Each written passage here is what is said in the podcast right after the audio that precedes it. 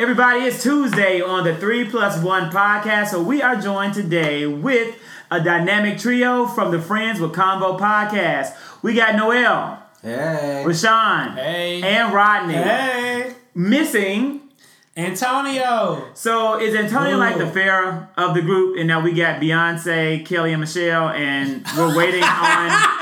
You know, Farrah is not here in the video, but we don't know what's going on. Let me put this for the record. This is not Cognacs, Your Boy Yak, or Rodney Have You Know Me podcast. This is all of our podcasts.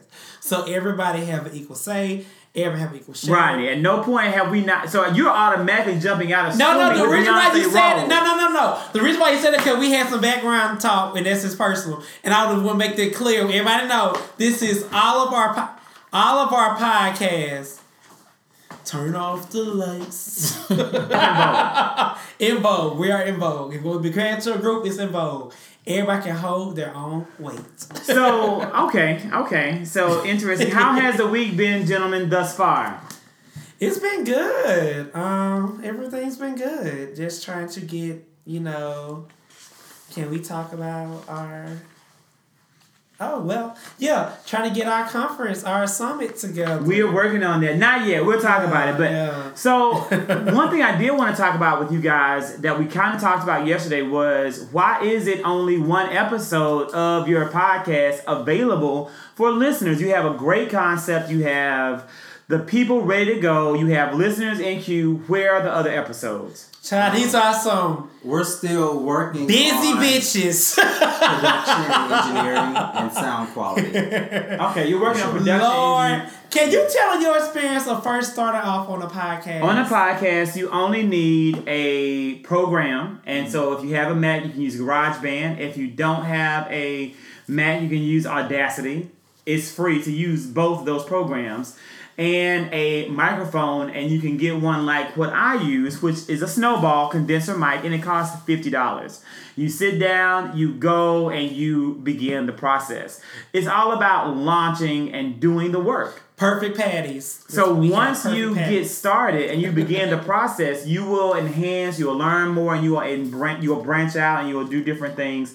To make it what you want it to be. But you got to start. You got to do it. No one cares about... Yeah, that's why I try to tell them. The things you think they care about. People don't care about sound quality as much as they care about quality content. Exactly. People care less about sound quality and care more about quality content. They want to hear good stuff. They want to tune in your podcast. They want to get personality. They want to get information. They want to get whatever your experience will be.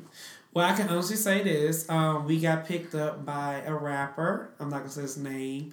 But he's starting a podcast thing. So a podcast platform. Right? So we're going to have a studio officially started so everybody can be happy. Amen to that. Okay.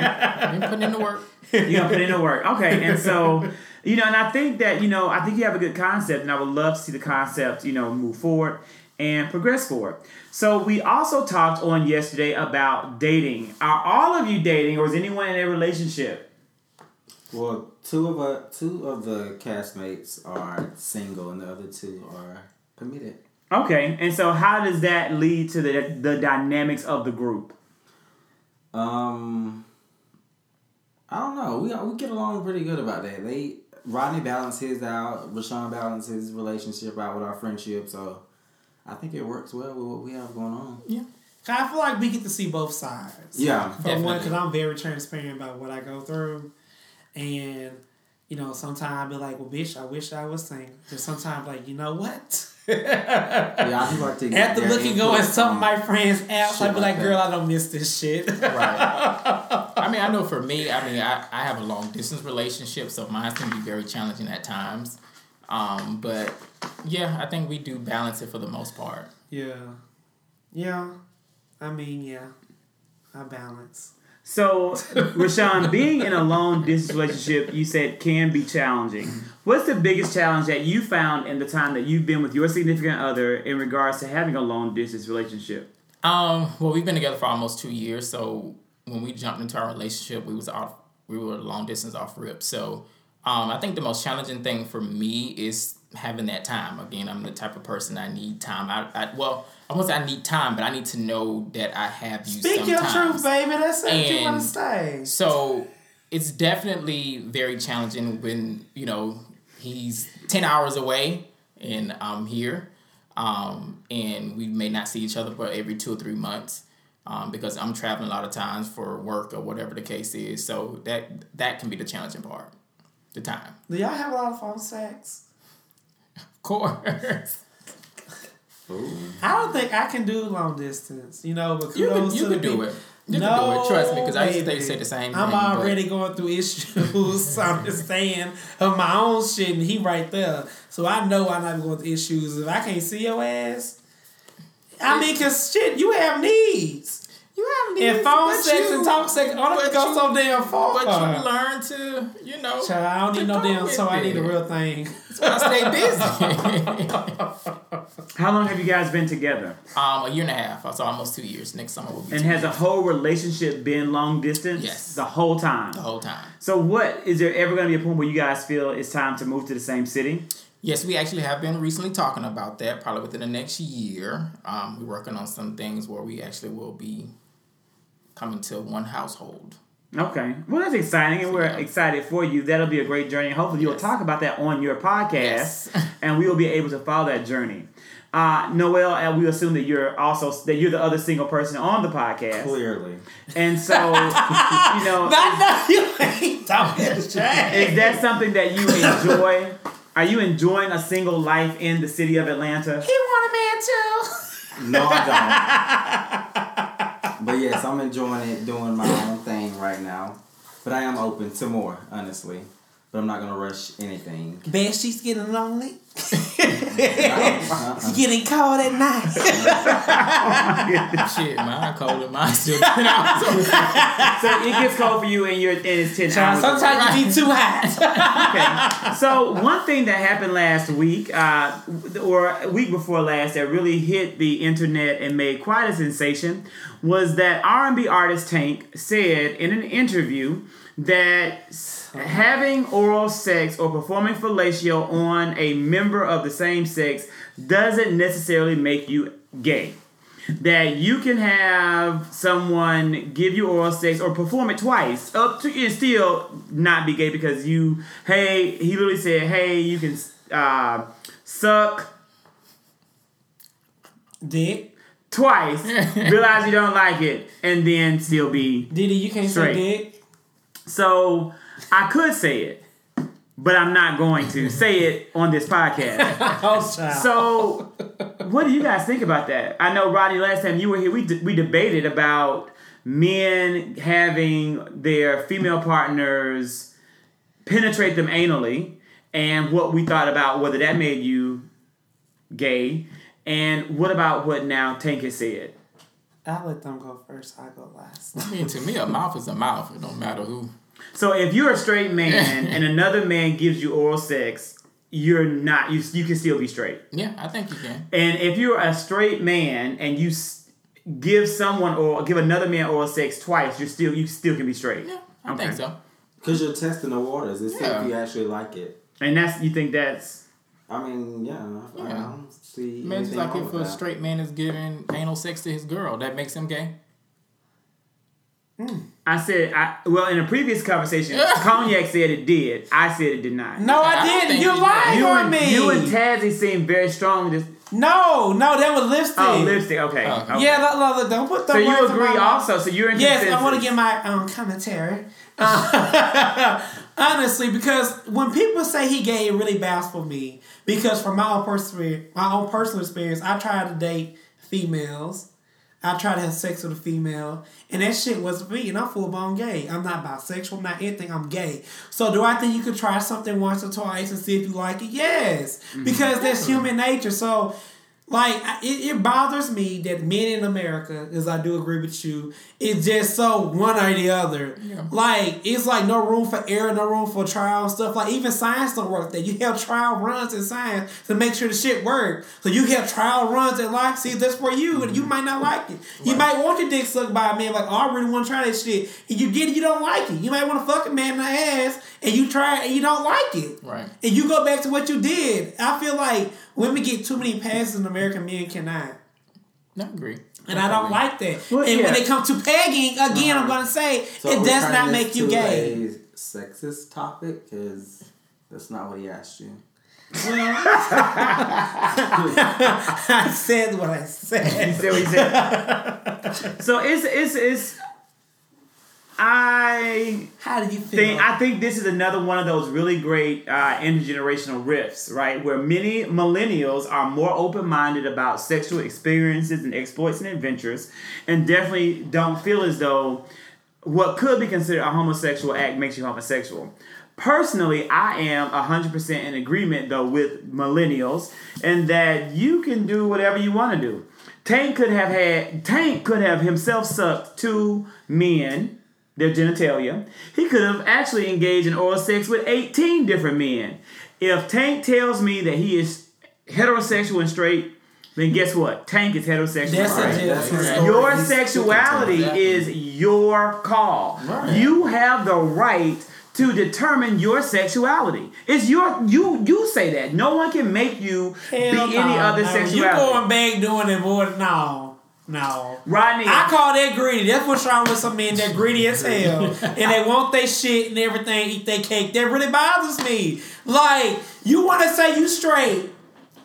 I'm straight, bruh. But you ever getting your dick sucked by your homeboy every night. When you go home to your girlfriend, but you straight. That ain't straight. But again, now, that's bisexual. He didn't say that you were receiving the oral sex. He said you're the one doing it. It doesn't matter doing it. I'm saying that you could do it you could give a man oral sex 18 times. I call that confused. And still, train. If you say you're straight, I would still say you're confused straight. You have the right to do that. You have the right, I think, to proclaim your sexuality. What you don't have the right to do, however, is say the Holocaust never happened. A South Florida principal refused to acknowledge and say that the Holocaust was a factual historical event, and he was fired during a school board meeting at the recommendation of the superintendent. He had been with the school system for more than 20 years and had a blemish-free record of education.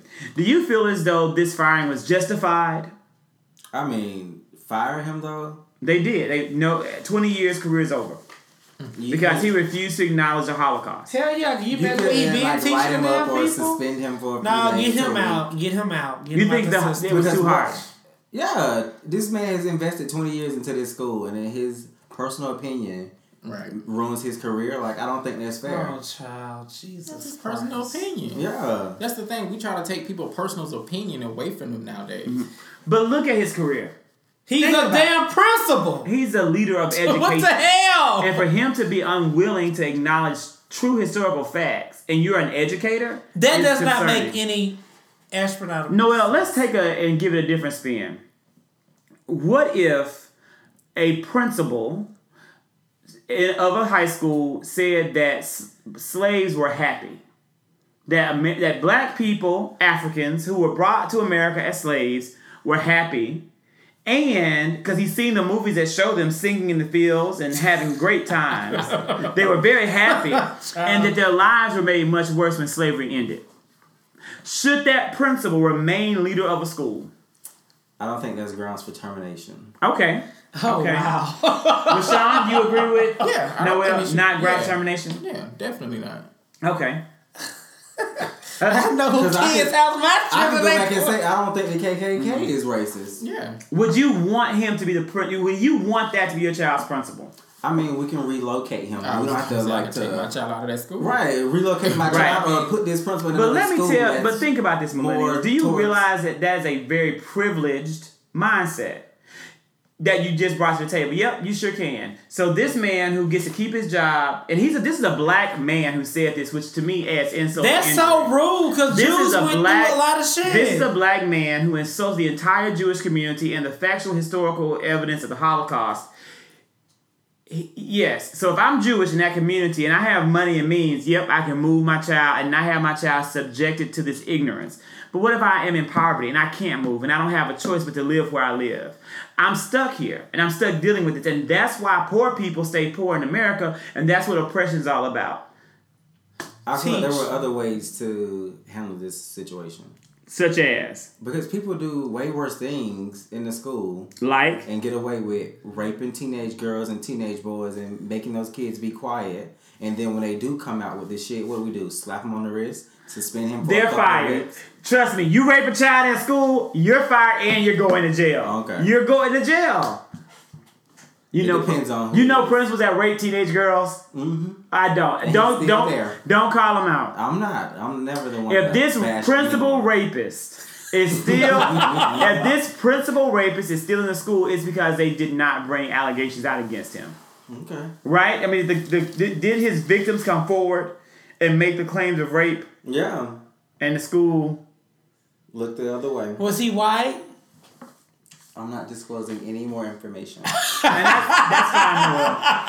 fine. Very tragic. Very tragic. Not laughing at the rape. Please don't think I'm laughing at the people getting raped. We hope that you're not laughing at the rape. I'm not laughing at that. Lord, these damn council communities. I hope that you're not. Some people, however, they're right. It is a cancel community. Child is sad. That came out also last week in the news, and that T.I. was on the Tamron Hall show and attacked cancel culture, as well as President Barack Hussein Obama coming out saying that cancel culture is not activism. So, it seems like, Rodney, you're inclined to agree. Hell yeah. Like... Now, I do agree with Noel and Rashawn when it comes to opinions. However, when you are teaching and being an actor, it's two different things. When you are a teacher, you are there to teach history and go by facts. Holocaust was a fact. Now, if I have a white person who's an actor and say he don't like black people, I don't think he should be fired. I don't give that. You have the right to feel how you feel. Mm-hmm. Now, when you go on TV saying if white people, black folks are niggas, that don't bother me. Because in the day, like, I do feel like sometimes black people run with a lot of shit. Because we say a lot of shit about a lot of people. But once somebody says something back to us, it's an issue. And I don't think that's fair. That's a double standard. Mm-hmm. I really think that you should be able to express your words freely when you are just... acting like you don't owe anybody anything. If that's how you feel, I don't go to your movies. I already know who you are, really. Mm-hmm. It's behind closed doors.